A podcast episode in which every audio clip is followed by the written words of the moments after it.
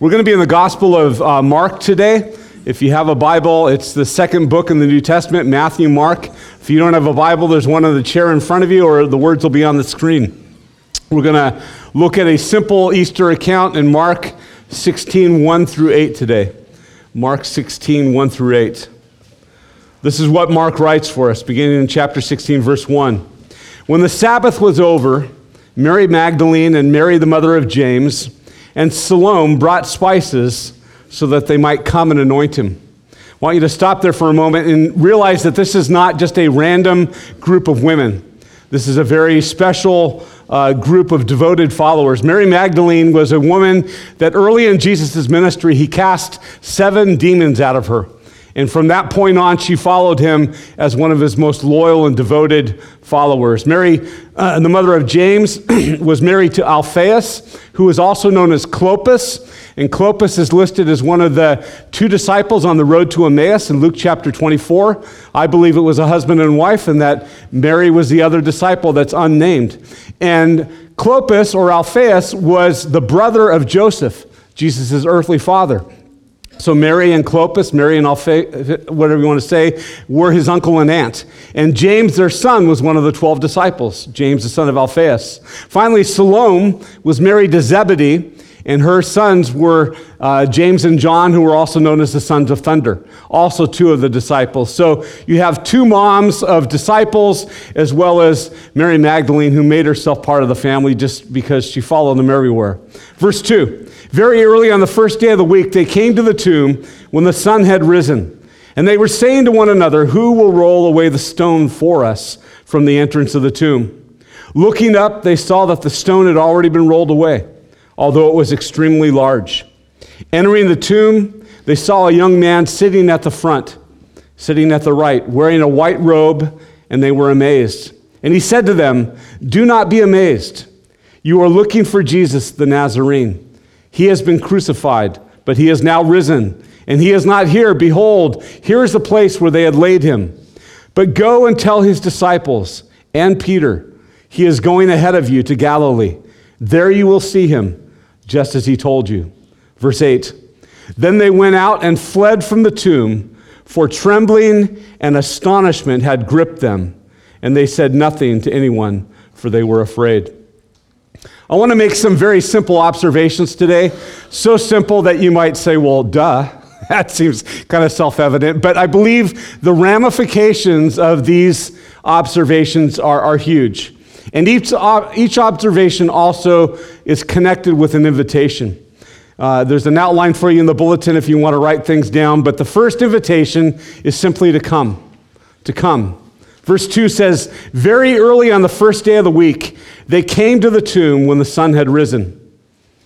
On that first Easter morning, the women came faithfully to the tomb to anoint the body of Jesus.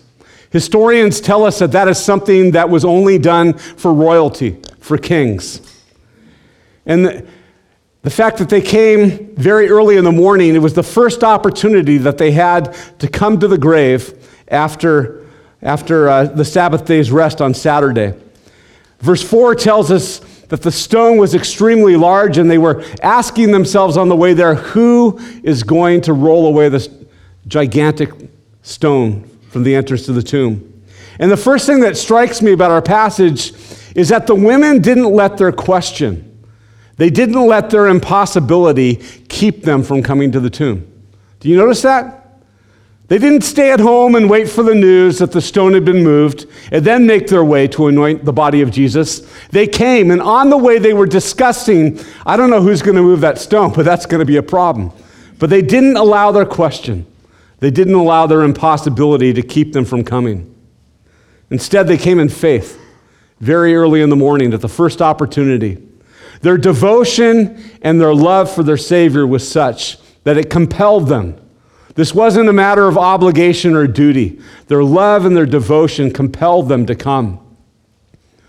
Love inspires us to do irrational things.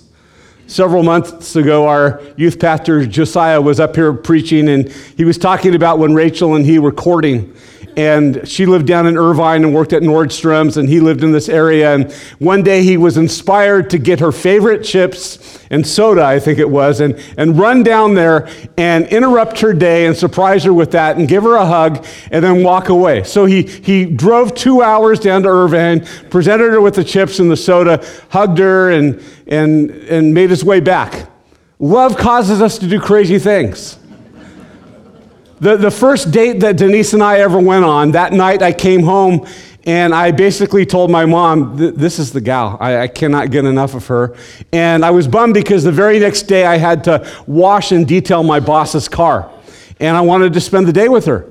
And so my mom said, Well, why don't you just invite her to come? She can bring a beach chair and just kind of hang out, you know. And, and as I look back on that, I'm thinking, How stupid, how crazy. Who invites somebody to come and watch you wash a car, you know? I should have just said, let's, let's go to dinner together, but I did throw that in. I said, when I'm done, we can go out to dinner. And, and, uh, and the crazy thing is, she said yes. It's like, who says yes to that? But, but love inspires us to do crazy, irrational things. What's your question today? What is the question that you come with this morning? What's the, the seeming impossibility in your life? Maybe it has to do with a loss that you've suffered, the loss of a loved one. For many of you, it might be the loss of a home, the loss of a job, a business, an important relationship that's no longer part of your life. Maybe you or someone you love is, is facing a scary health condition for which there seems to be no simple solution. Maybe you're here and you found it impossible to reconcile the circumstances of the world or the circumstances of your life with a loving, all powerful God. Maybe those two things just seem incompa- incompatible to you, and you struggle with that. And maybe you're here and you, you've never examined the scriptures. You've never looked at the Bible and studied it closely for yourself, and, and you're confused because you've heard so many other people say all of this stuff, and it just it doesn't make sense. But in spite of all these things, you, you came today. You came today. And so, congratulations. You, you passed the first challenge. You've come. And I want to make it abundantly clear that the goal of coming is not church. Church is a means to an end. A relationship with God through Jesus Christ is the goal. And church hopefully points us in that direction. One of our, our, our, missionaries to Ireland, Phil Kingsley and his wife Cheryl, he has like a daily post, and he shared this last week a quote by Reggie McNeal. Uh, Reggie McNeal came to Ventura years ago and met with the staff and I at Ventura Missionary Church, and uh, crazy, wild, great guy. But he has this to say He says, An airport is not designed to be a destination. No one plans a vacation to hang out at the airport or to take in the sights at their nearest transportation hub. In fact, when people have to spend more time at the airport than they planned, they usually aren't happy about it. The airport's job is to get people to somewhere else as quickly and efficiently as possible. That doesn't mean that the airport is unimportant, not at all. In fact, a properly functioning airport is crucial to the journey's success. But the airport is not the point of the trip. The airport is not the destination. And no airport can hold a candle to the destination that prompted the journey in the first place. He says, I'm sure you can see where I'm going with this. The church is not the destination, it's not the point of the journey. It's the life of God's kingdom that we're after, that we're trying to get to. That's what people want. And that's what the trip is all about. When we keep people hanging around the church too long, we're taking them off mission and messing up their journey.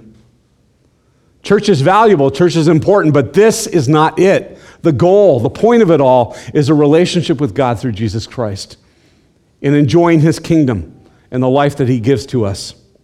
And so the invitation to come flows out of our text as an opportunity to come to God through Jesus Christ because the way has already been provided.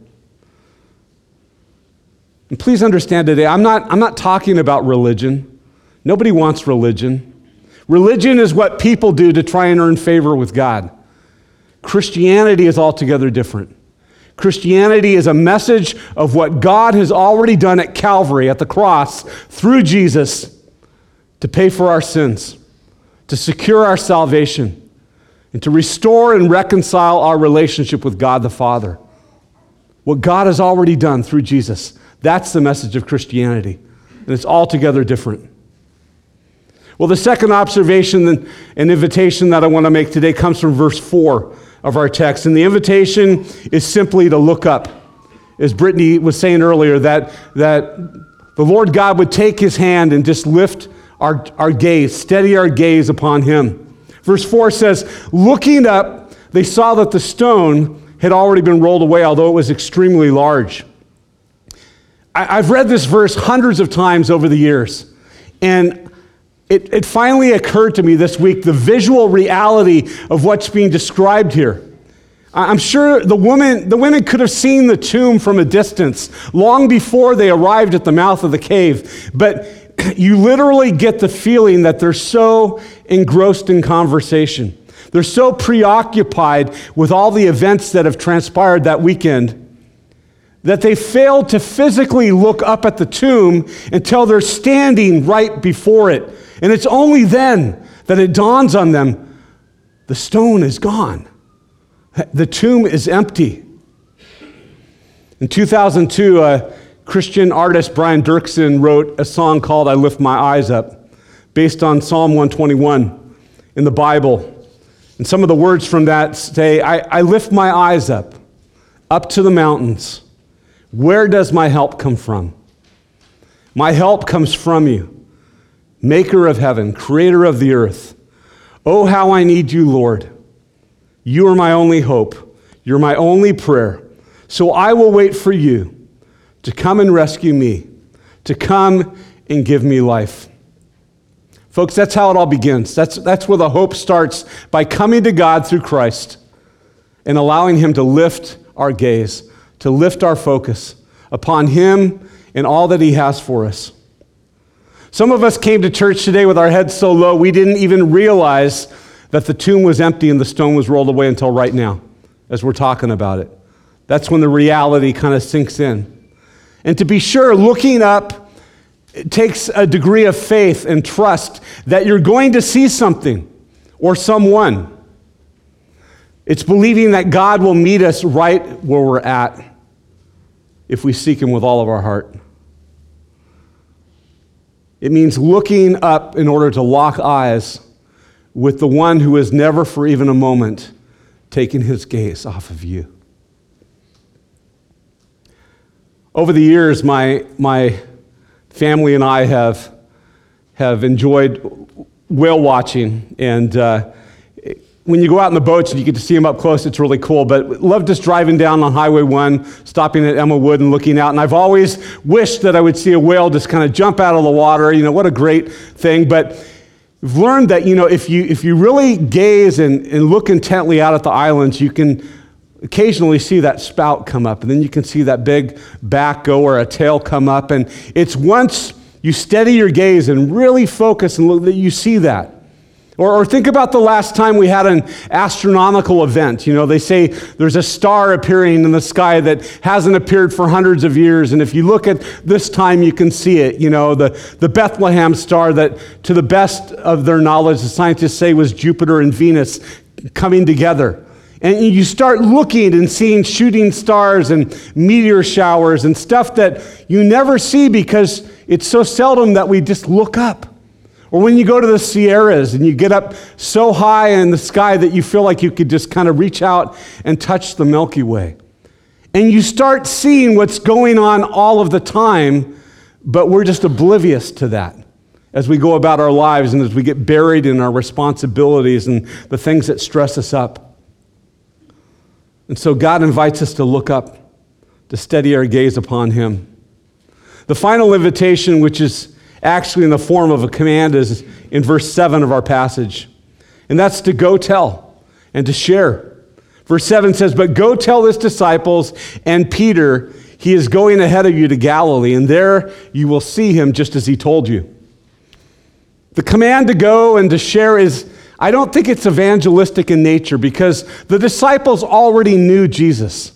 They already had a relationship with him. So it wasn't an invitation to, to share the good news of the gospel with them for the first time. The, the command to go share was really to encourage them, to renew their hope. And notice the wording uh, of the text there. It says, Go tell his disciples and Peter. And I, I, don't believe this is, as many suggest, that because Peter denied Jesus, he was no longer considered a disciple. And, I don't think it's there for emphasis, as if to say, go tell the disciples and even Peter.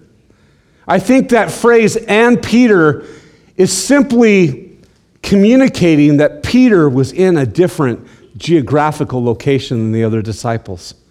And maybe that's because he was married and had a wife and his own family, and he was back in Capernaum, where his house is right by the ocean. Or perhaps because of his shame at denying his, his Lord three times, he was just off, secluded, isolated, because he was just so ashamed of his lack of courage at the right moment. But whatever the case, whatever the case, the disciples needed encouragement. They needed to have their hope renewed. And there's really an important principle here that I think we, we dare not miss. And that is that tragedy and crisis can either drive us to isolation and despair, or it can unite us together and it can unify us. The choice is ours, and the outcome depends on how we, dis- how we respond in moments of crisis. On September 15, 2001, just after the horrific events of 9 11, at a national prayer service, Max Lucado offered the following words. This is only an expert, excerpt of what he said. But he said, Dear Lord, we're still hoping that we'll wake up. We're still hoping that we'll open a sleepy eye and think, what a horrible dream. But we won't, will we, Father? What we saw was not a dream. Planes did gouge towers, flames did consume our fortress. People did perish. It was no dream. And dear Father, we're sad. But, but we thank you, dear Father, for these hours of unity because Christians are now praying with Jews. Republicans are finally standing with Democrats. And skin colors have been covered by the ash of burning buildings. We thank you for these hours of unity, and we thank you for these hours of prayer. The enemy sought to bring us to our knees, and he succeeded. But he had no idea that we would kneel before you. And he has no idea what you can do. And so, do again what you did at Calvary. After three days in a dark hole, you raised and rolled the rock and rumbled the earth and turned the darkest Friday into the brightest Sunday. Do it again, Lord. Do it again. Turn our tragedy into triumph. Turn our crisis into celebration. My observation comes from verse 6.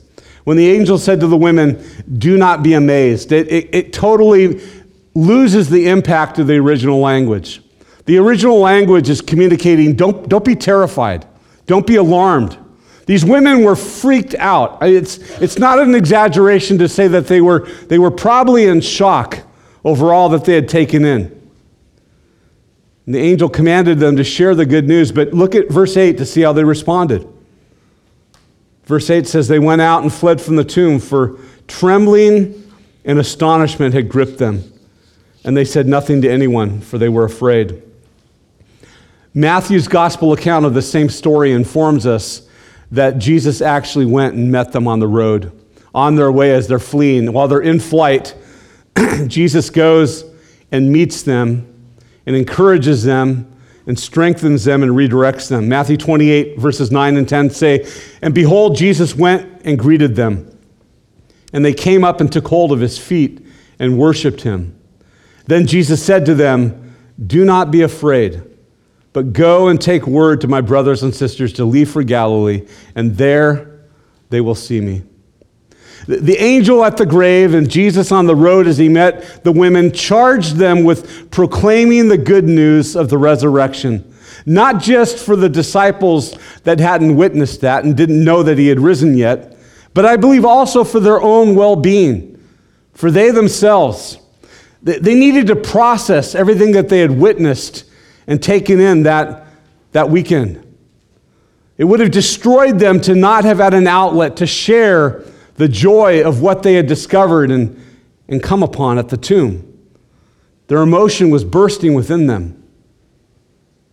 But fear initially shut them down, fear initially silenced them. Jesus came and drove away the fear and re energized them for their mission. Simple observation, friends God created us to live in community. He designed that we be born into a family with a mother and with a father. He never intended us to do life alone, to kind of just go somewhere and seclude ourselves.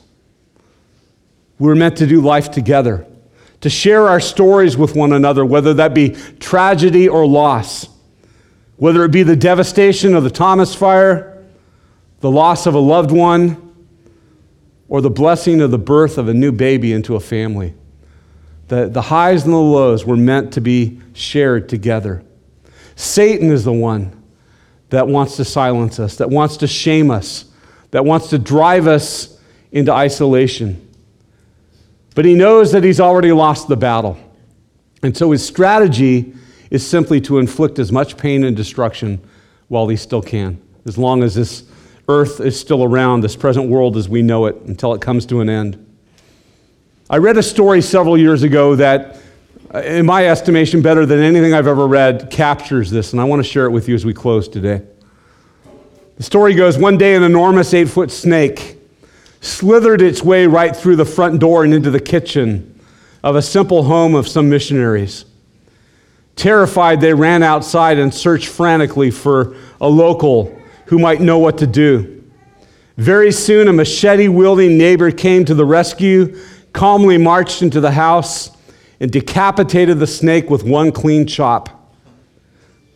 The neighbor reemerged triumphant with the head of the snake in hand and assured the missionaries that the reptile had been defeated. But there was a catch, he warned. It was going to take a while for the snake to realize that he was dead.